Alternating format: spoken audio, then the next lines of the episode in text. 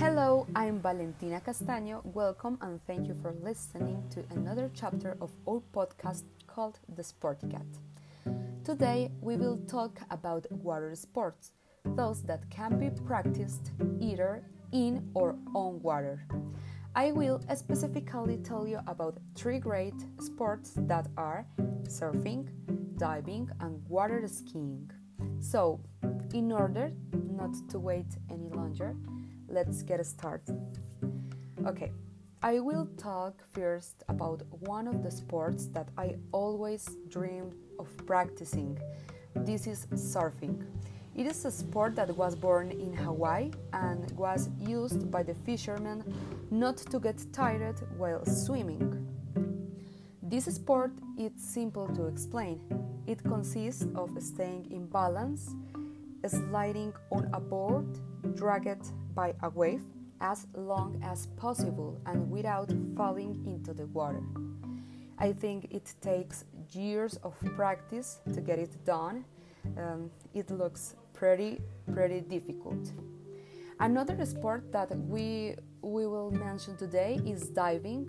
It is an amazing practice that seems easy but requires a lot of technique it consists of diving either into the sea or a lake to see animals, plants, and the aquatic, aquatic landscape in general.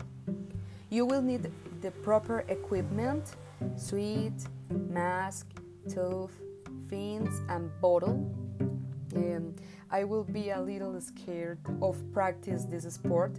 Watching the videos of these people under the water make, makes me very very nervous. Okay, finally, in our small list, we have a very exciting practice.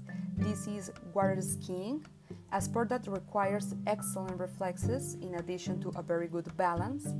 Skier, skiers attached to a rope mounted on, on one or two skis slide over the water pulled by motor boats moving at about 56 kilometers per hour.